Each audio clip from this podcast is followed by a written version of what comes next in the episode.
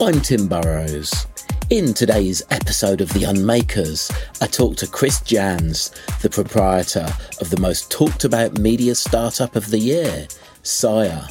Chris has successfully launched startups before, including digital publishing operation Allure Media, which was bought by Fairfax Media. He and Scire colleague David Eisman went on to lead the successful efforts to reinvent the publishing operations of Fairfax Media, the now legendary Project Blue. And after Fairfax's merger with Nine, Janz narrowly missed out on the top job.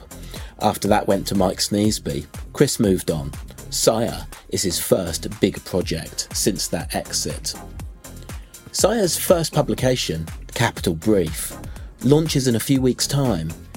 In today's conversation, we discuss the company's subscription led business model. He reveals a new approach to the daily publishing cycle. And he has a pretty dire prediction for Facebook exiting the Australian news ecosystem in a few months' time creating a potential $100 million hole for the media industry. I started by asking Chris about Scire. Chris, welcome along. Thank you for finding the time, which is always busy when you're in startup mode. Oh, thanks um, for having me, Tim. Tell me about Scire.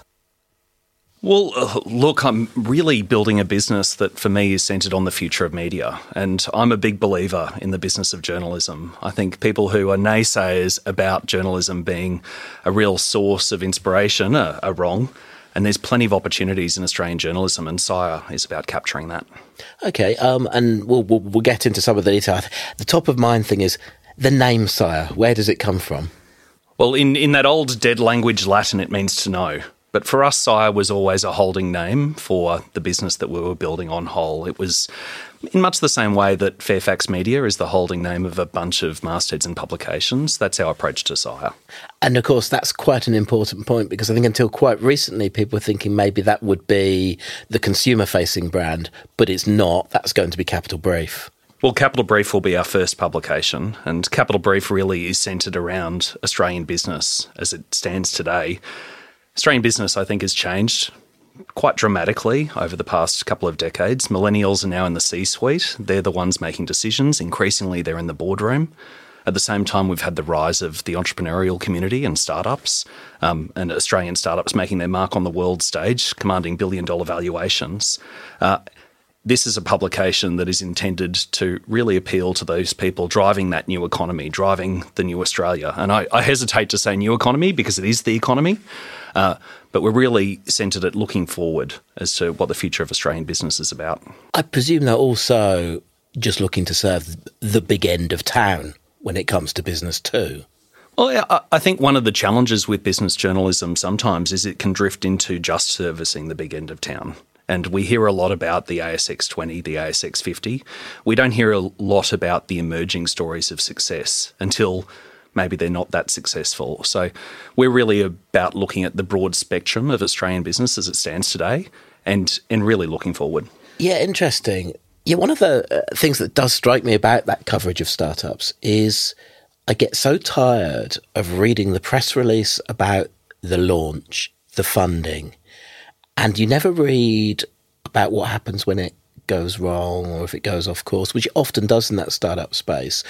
So how are you how are you going to be able to avoid that habit of there's always another story and another press release that's fed by the big PR machines um, and actually tell the real stories about that space? I think we have great informed journalists, and that's the key key to the formula is having a journalism team that really understands what is actually going on in Australian business. I, I look at Milk Run as a prime example of how Australian startups are covered. And there was the initial burst of activity around this exciting new startup is revolutionising this space.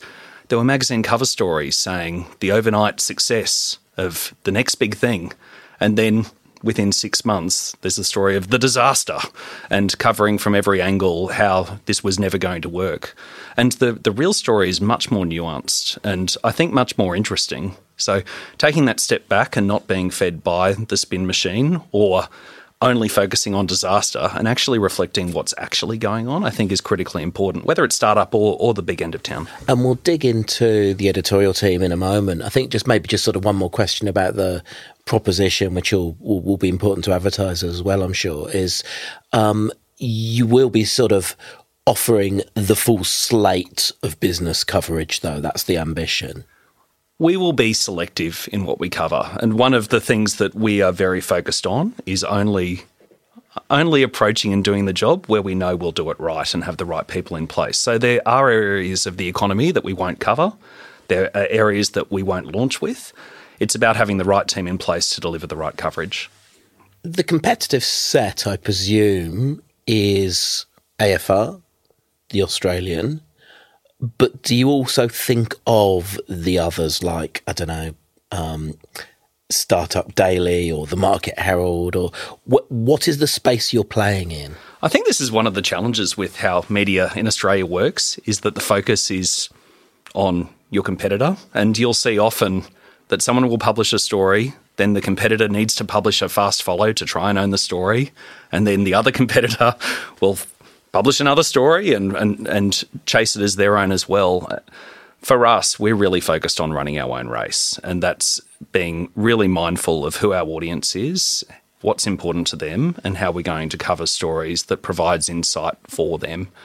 Uh, so I, I, look, I hesitate to actually define a competitive set because I think for smart business leaders, they're going to there's room for plenty of publications. Um, they're going to have an appetite to learn from wherever they can. It's it's it's not a zero sum game.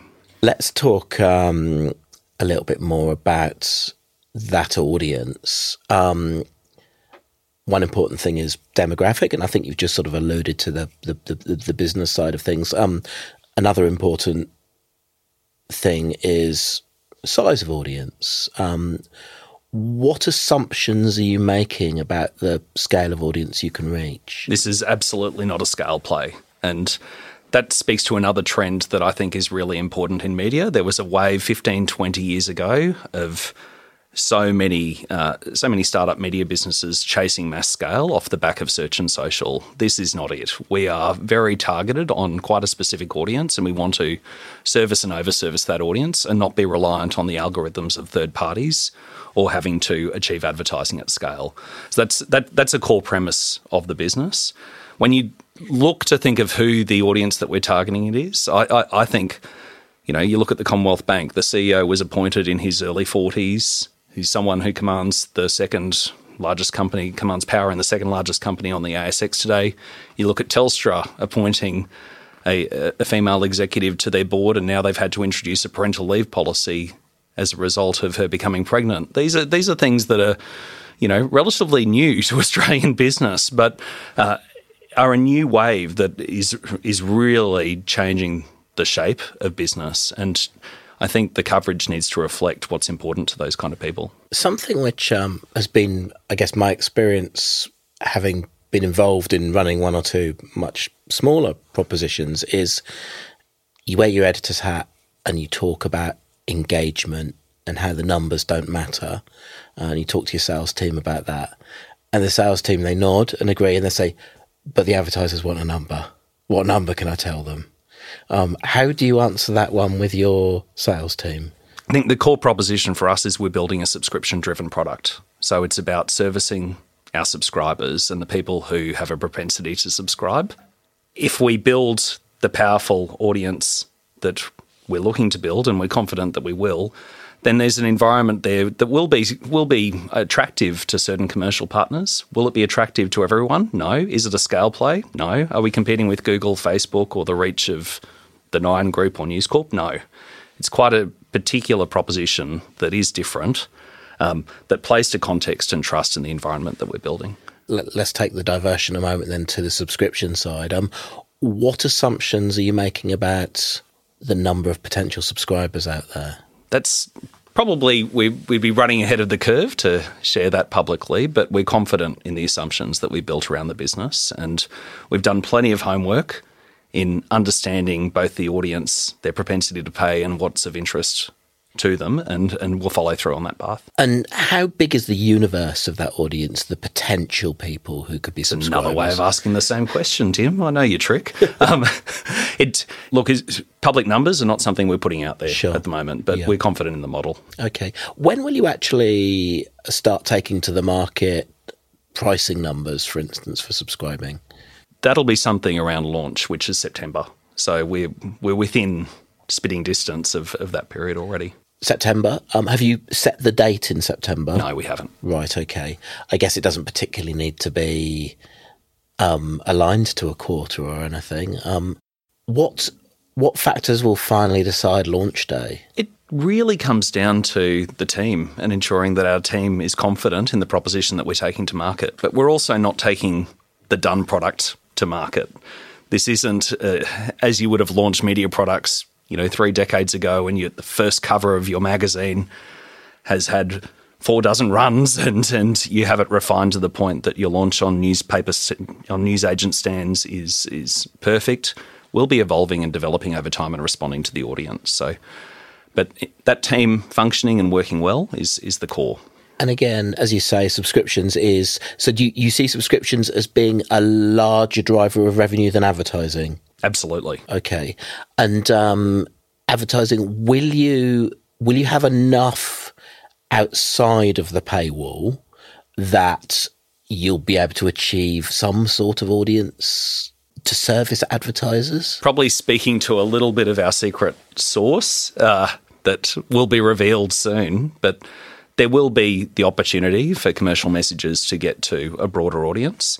It's really not our focus, though. Our focus is on having quality journalism that's worth paying for and ensuring that we build that subscription base. So, in your time at Nine, where you were responsible for the publishing at Nine, you had uh, kind of under your wing the the AFR, which is very much a hard paywall. You really had to be a subscriber to get any of the editorial content, um, and you also had the Sydney Morning Herald and the Age, um, which is a much softer paywall. Um, which philosophy did you prefer? That's a really tough question, Tim, um, because the reality is it's a different philosophy depending on the business model of the publication. But what I would say is one of the tensions that you see in traditional media companies globally is that tension between building a subscription business where you are looking for journalism that is worth paying for and appeals specifically to a subscriber set versus mass reach broad advertising business. And the two can be in conflict at times. By going in with the blank sheet of paper and just building a business that is really focused on what is the right outcome for our subscribers, you do end up with potentially a different answer in your journalism mix and how you build your reporting team than if you're about chasing scale while also trying to build a subscription business as well. Well, let's actually dive into the reporting team. Tell me about the editorial hires you've made so far. Look, we're, we're really excited by the reporting team, and we've spoken to, I, I think it'd be fair to say, we've spoken to a couple of hundred people in the market about what we're doing and whether or not it's the right approach for them and us. And what has been really clear is that not everyone is able to approach the mindset of a subscription driven business product. There, there, there's almost a degree of training that happens in newsrooms to teach you how to build audiences at scale. So, in the team that we've You're, built, you're trying to say clickbait without saying the word clickbait, Oh, um, aren't you? Look, I'm very happy to talk about clickbait. I think that's one of the problems. Look, with journalism in this country today and some of the models is that the business models themselves build are built on potentially award-winning journalism, clickbait, partisan politics, sensationalism, uh, and and pointed opinion. And for the average audience member, it's really hard to tell the difference between something that is there on the page because that publication's pursuing an agenda, or because that publication's pursuing audience at scale, or because it's just bloody good journalism. In the approach that we're taking, we've taken a step back and said it's all just about great journalism that is worth paying for for our audience. So you, we will not be approaching a clickbait model. We will not have a model that's driven by search and social. Our model is entirely driven by the right journalism for the audience that we're looking to attract. And does that rule out some journalists, do you think? Absolutely. It absolutely does. And in having uh, conversations with journalists, you very qu- quickly realize that some people are trained just to think that way now. And it is taught in some journalism schools. it's absolutely taught in some newsrooms. And the team that we've built, we've been looking for people who are really focused on providing insights that you can't get elsewhere and are really interested in telling stories that you can't get elsewhere. Well, you won't be able to list them all, but yeah, let's run through some of the people who are now in the public domain then who are coming across to you. So, John McDuling is our editor in chief. He's joined us from the Sydney Morning Herald and The Age, where he was national business editor, and that gave him broad responsibility across coverage of business, media, uh, technology, and power. Uh, John is someone that I have known for, for well over a decade now and really got to know him through a project that we had in Fairfax, Project Blue, that was about redefining how those newsrooms worked and rethinking how we approach the business of journalism. Uh, he also has experience outside the Herald, the Age, and the Financial Review. He was part of the launch team of at Quartz in the US, so has spent time on a new build before, spent time rethinking about how the model works, and um, he's, he's a bloody good journalist too. So John is at the centre of our newsroom. Uh, then our other journalists are really a mix of people who have either been in large newsrooms, been in the trade focusing on a very specific topic area, or have been in journalism, gone away, and are coming back into journalism. So we have the likes of Philip Wen, who was the uh, first Australian journalist to be kicked out of China when he was the Wall Street Journal's correspondent there. He's moving back from New Delhi to cover business and geopolitics for us. And you look at the the importance of China and India to Australian business. I think the perspectives that he can offer from being on the ground are really critical. Uh, in Canberra, we're led by Anthony Galloway, who's currently uh, the Sunday newspaper's correspondent for Nine. Uh, he is an amazing talent who is absolutely on the rise and understands how power really works in Canberra, but also understands really interesting topics around national security and a lot of the things that aren't talked about in the open and can, I think, dive a little bit under the covers. Jennifer Jukes also uh, with us in Canberra. She's coming back to journalism as our economics correspondent. And she's previously covered the media and telco beat as well in the past, I think. She has. So has broad based business experience, uh, broad experience in Canberra, understands how things work, and um, I'm really excited to be working with her again.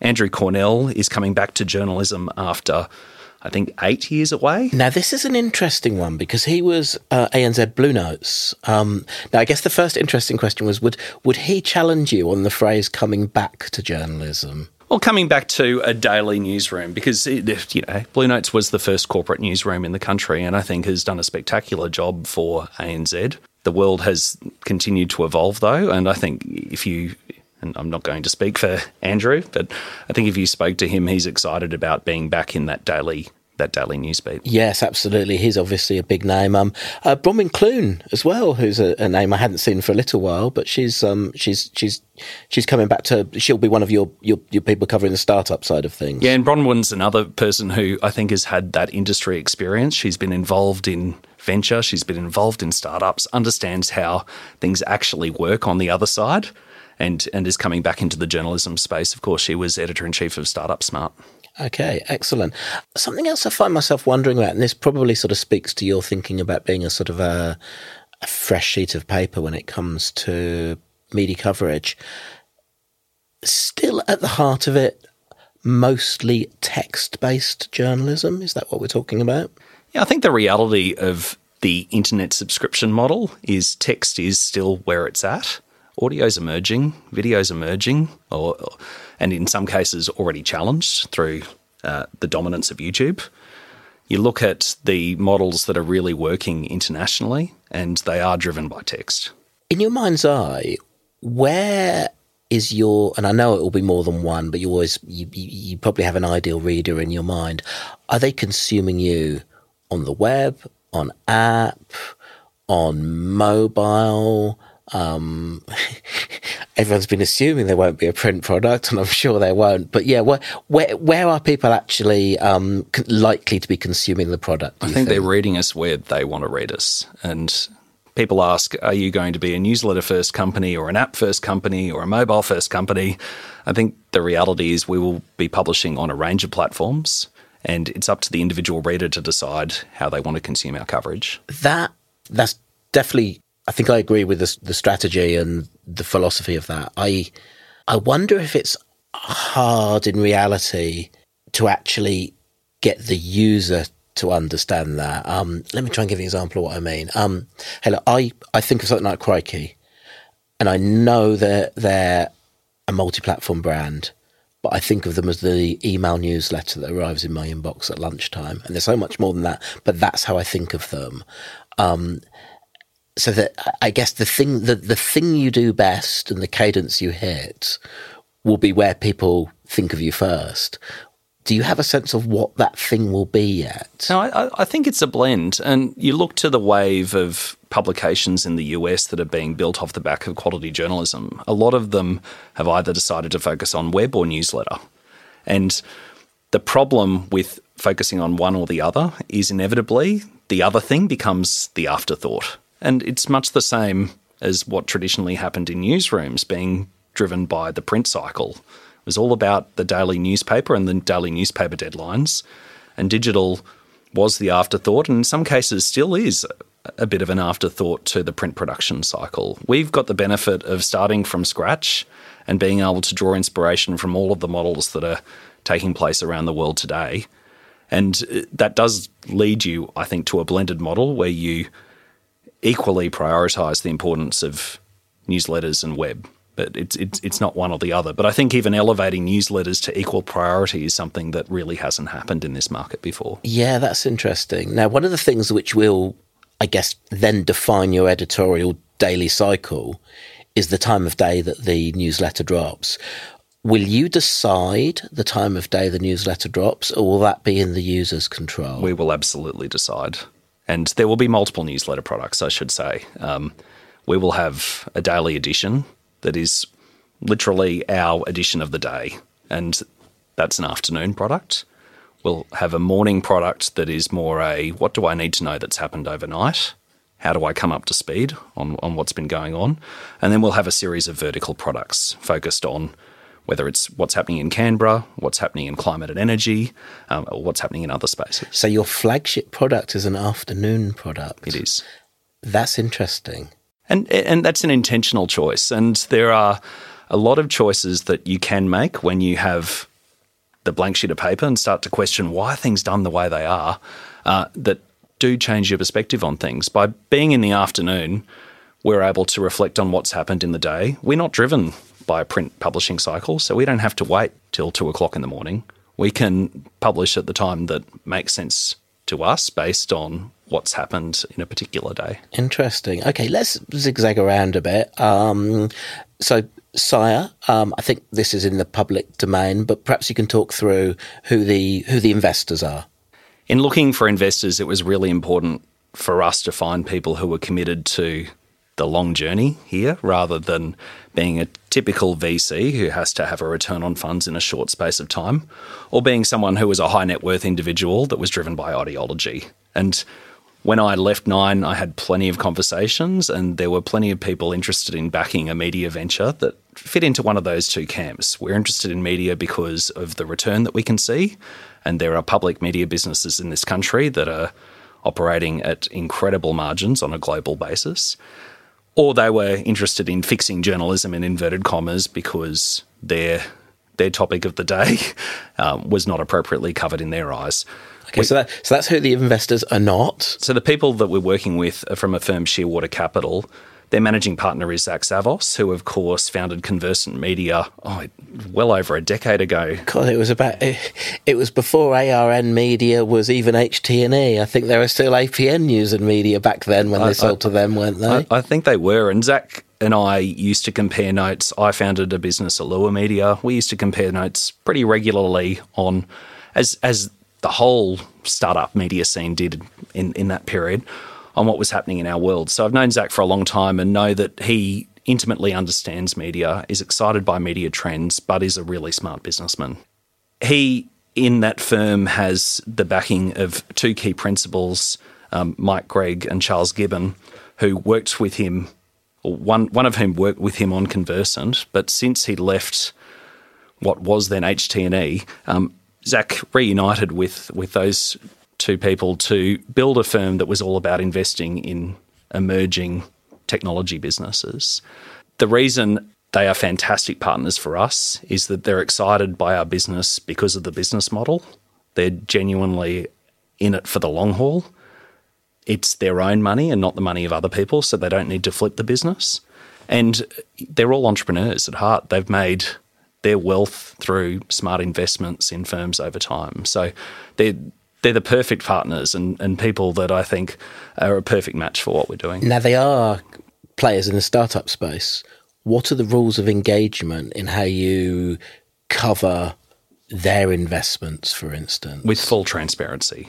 And that's a principle across the board. We're looking to build a masthead that people trust unless you are completely transparent in everything you do and how you do it. Um, from how our newsroom runs to our core editorial principles, you won't build that trust. So, if there is any crossover, people will know. So, and and if a journo comes across a story about a startup that's not worked out or whatever, they'll still be able to cover it in exactly the same way. Absolutely, and that I think would be the full expectation of the investors too. They're, they're investing in this business to build the success of this business. Okay. Um, let's just just touch on the commercial a little bit more. I hear everything you say about being subscription first. Tell me about your sales team. It's small. It's very small, i.e., me and one other person. Um, which is very intentional. As I said at the beginning, our focus is on being a subscription driven business, and yes, there's a commercial partnership element, but it isn't driving our editorial mission or, or, the goals of the overall business. And who is that other salesperson? We brought on board as our commercial lead James Lees, who's recently returned to Australia from Hong Kong. He was there. Uh, leading commercial partnerships for the region for the Financial Times, and previously he he was at Fairfax. So I know James from back in his Fairfax days. He's spent time understanding, I think, what is arguably the world's best business publication and business business, uh, and, and just come home. Let's um, talk about the potential size of the team, maybe starting with Capital Brief. On day one during September, how many people will be on the team by then? Overall business, about 25, of which the newsroom is 20. So, and that again is an intentional decision to invest in our content. Our the editorial coverage in the newsroom is absolutely leading the business rather than the the tail wagging the dog, so to speak. And that's a newsroom that will build over time. And um, the uh, the costs of people. I suppose I found myself thinking back a bit. I chatted to the people from the Guardian on their tenth anniversary recently, and I found myself thinking about 2013 and there'd been a big cull of journalists at News Corp, a big cull of journalists at Fairfax in 2012. So there are a lot of people and good people in the market, and it felt like it was the perfect time for the Guardian to make a run. Um, so the win was sort of perhaps behind the Guardian then. This time is is the wind behind you, against you, or kind of neutral? Do you think when it comes to making hires? Oh, that's an interesting question, Tim, because I could approach the answer in so many ways. What I would say is that we have had hundreds of expressions of interest and plenty of people coming forward who are interested in joining us. And of those people, we've been able to pick a really talented team. Uh, I think there are challenges in the broader media sector. Whether or not that affects the talent base that's available, I'm, I'm not sure. Uh, but we are really, really thrilled with the group of people that we put together that we've announced this week and that we will announce in the coming weeks. I've seen coverage previously in recent weeks suggesting you've not got everybody you wanted to get. You know, um, I suspect you've helped an awful lot of people get pay rises where they are. I, I, think it's fair to say we've assisted some pay rises for people that I've had conversations with and people that I haven't spoken to in years. um, anecdotally, I've absolutely heard that as well. But look, eh, I think it's the wrong way of thinking about it to sit there and say you'll sit back and rely on factors that are happening in other media companies to to build your talent book. Our talent book has really been about talking to people who uh, we think are outstanding journalists who can bring to the table a different perspective potentially to what's being covered out there. And we built the team that we want to build off the back of it. We, it's not a case of I've been on a poaching spree and have missed out on a bunch of people. In fact, everyone that we've hired, except for one person, are people that applied and went through an interview process where we talked to them about what their ambitions were and what they thought about the opportunity for our publication was. And uh, we saw whether or not there was a match, and we've ended up with a group where there's absolutely a match. And I don't think I missed out on anyone where I thought that there was a match. Will you take on cadets? In the near term, our focus really is on an experienced team who can provide that level of insight and depth that you only really understand with experience. Um, again, zigzagging around on topics. Um, the union, um, will you welcome conversations with the union about recognising it from the beginning, or how are you thinking about that?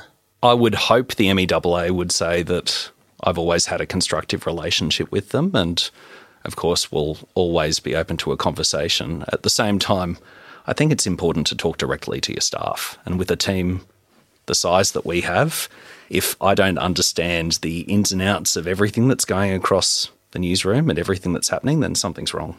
Will there be collective bargaining from the start?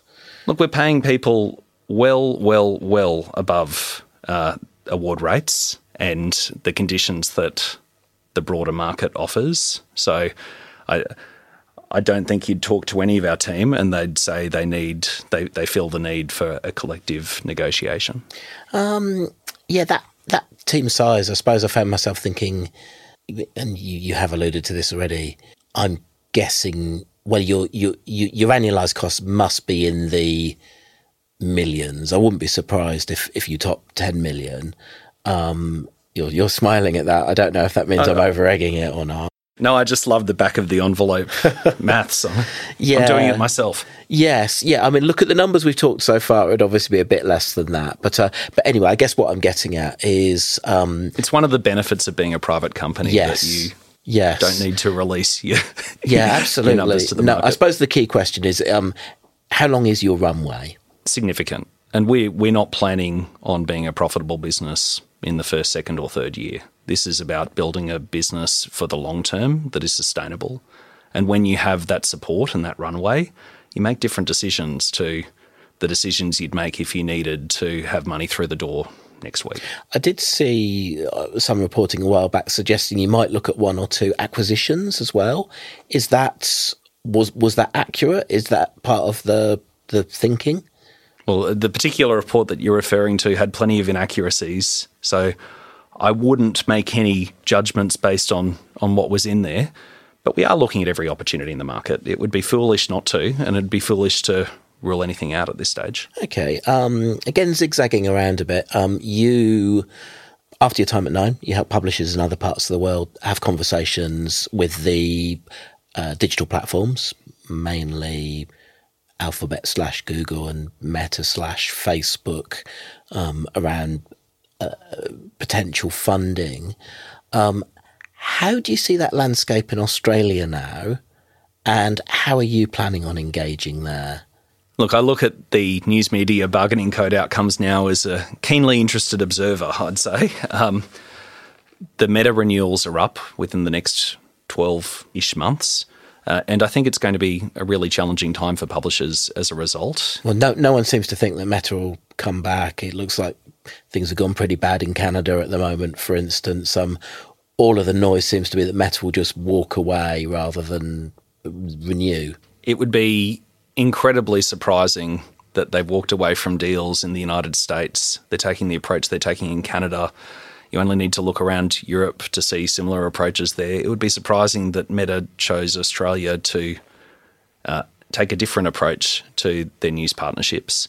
And you also look at the news partnerships team, um, much of the team in our region and in the United States are no longer in news partnerships roles or they've moved to other roles within Meta. Uh, I think there is a real challenge ahead for people who have built parts of their business off the back of that revenue coming up. Google's a different scenario. Uh, I've recently been involved in a collective bargaining approach in New Zealand where there was a positive outcome achieved with Google through negotiation. And uh, I think their approach to the news ecosystem as a whole is still very healthy. But when you have, you know, what might be $100 million a year disappearing from the funding models through Meta withdrawing from the country, and I'm speculating they're doing doing rough maths. Call it 50 million. It's a lot of money, uh, and I think it is going to pose a challenge. Have you yet talked to Google about having a slice of the pie going forward? No, our focus is on building the right business for us. And if there was an opportunity for partnerships with any partners, we'd of course explore it, but we're, we're not starting out of the gates. Hey, um, conversation. Inevitable question that I think everyone asks in every interview now. Um, how are you thinking about AI as a tool? I think it's still very, very early days. And you will, I was in Taipei uh, a couple of weeks ago hearing from publishers around the world, and the broad focus of publishers around AI is really interesting. Some have been using AI for several years to program stories or to automate tasks. Uh, some are just exploring it as an emerging technology now. We're not building anything in our newsroom on day one off the back of artificial intelligence tools. We're using human intelligence. That's not to say that you wouldn't explore product enhancements down the track that add to what what humans can otherwise do. And are there opportunities in publishing that go beyond journalism when it comes to AI? I think there's opportunities and challenges, right? And the biggest challenge today is that there are a whole host of companies that can ingest journalistic content and use that content to build their own businesses and provide no compensation. And we're back in a different version of the platforms debate. While at the same time, there is no reason for people, if if an artificial intelligence tool is giving them the answer, to to come to the source. So uh, I think there are challenges ahead as a result, but th- there are also opportunities. I think the biggest opportunity for me is in the newsroom and accelerating the pathway to produce some journalism. If you're able to ingest a thousand pages of publicly available data near instantly and receive a summary of here's the places to investigate and look at, that can only be good, but it has to supplement. Are you yet building any of those sort of tools? Um, actually, and speaking of technology, yeah, talk us through your tech stack, what, what you built on. If I look back at what would it be now, eight years ago that we rebuilt the Fairfax technology stack, we had to do it ourselves. So this was you and David Eisman. David was David was involved there. Damien Cronin led the technology He's effort. Jess Ross on product. Yes. Uh, if I reflect on what we did there, we toured the world and looked at what are different publishing companies doing, how are they approaching publishing content to the web and elsewhere, and we reached the very clear conclusion that yes, there were models we could learn from, but we really had to do it ourselves. Fast forward to today, there are so many off the shelf publishing products and platforms that you can pull together to, I think, create a really stellar outcome without the investment. So we have an amazing tech lead in Ben White who has done a sensational job of bringing together a suite of publicly available platforms to, to create what we think is is a really stellar publishing tool. So this is, I guess, the the central things are how you make your um, central journalistic database. I guess output to multiple different places. That must be the, the key moment where the technologies talk to each other. Well, there, there's a little bit in it. We, we have a content management system, we have a publishing deployment platform to deploy that to the web. Uh, there's a membership and subscription system. There's a newsletter subscription but it's not much more complicated than that. Yes. plugging all those together. Yes, and when you say news, you, you, that that's the email part you're you're, you're referring to there. That's right. Um, finally, a question um, we always ask all of our guests on the podcast: What would your critics say about you? What would your supporters say about Having you? listened to you every week, I can't believe I didn't prepare an answer to that, Tim. Um, well, the one thing you know is the the the rule I'm increasingly cracking down on is answers to the to, to some version of "I just care too much." I wouldn't say that about me. Um, I've I've I've learned not to care too much over time. Um, critics you'd have to ask them. You know, I, I've I've heard plenty of different versions of criticism of me over time, and uh, at at its heart, I do genuinely believe I've made the right decisions in at particular points in time to support particular circumstances. So those those criticisms are many, and feel free to do your tour of the market and and find them. Um, supporters, I think would probably say I'm like a bit of a dog with a bone. I like to, I love to prove the naysayers wrong. Um, if you reflect back on my career, I joined news.com.au as editor when I was 22, and the accepted wisdom of the time was they were going, news were going to shut down that website. We took it to the number one website in the country. When I launched Allure, there are still public blogs out there that talk about it being destined to fail and this will never work and he'll burn through a lot of money in Surrey Hills. Uh, and we built a great business that was operating at 25% profit pretty consistently and ended up exiting it to Fairfax. Um, the Huffington Post can be talked about as a failure. I learnt so much from that business, but also that business uh, was profitable in its first year, well ahead of plan. And it was factors relating to the global business that meant that it's no longer published in Australia in, in that form.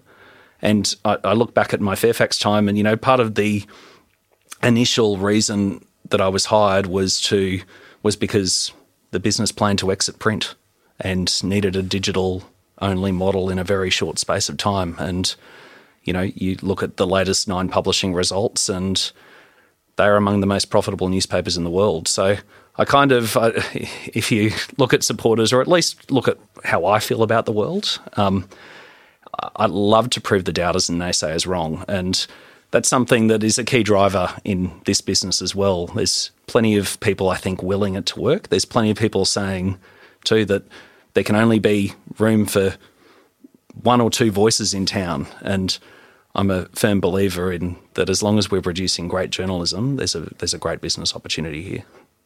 Chris, good luck with the launch and thank you for your time. Cheers, Tim. Thank you. Today's episode was recorded and produced at the Sydney facilities of Abe's Audio. If you haven't already, don't forget to sign up for more podcasts like this one from Unmade on your favourite podcatcher. I'm Tim Burrowes. Toodle pip. Unmade. Podcast edit by Abe's Audio.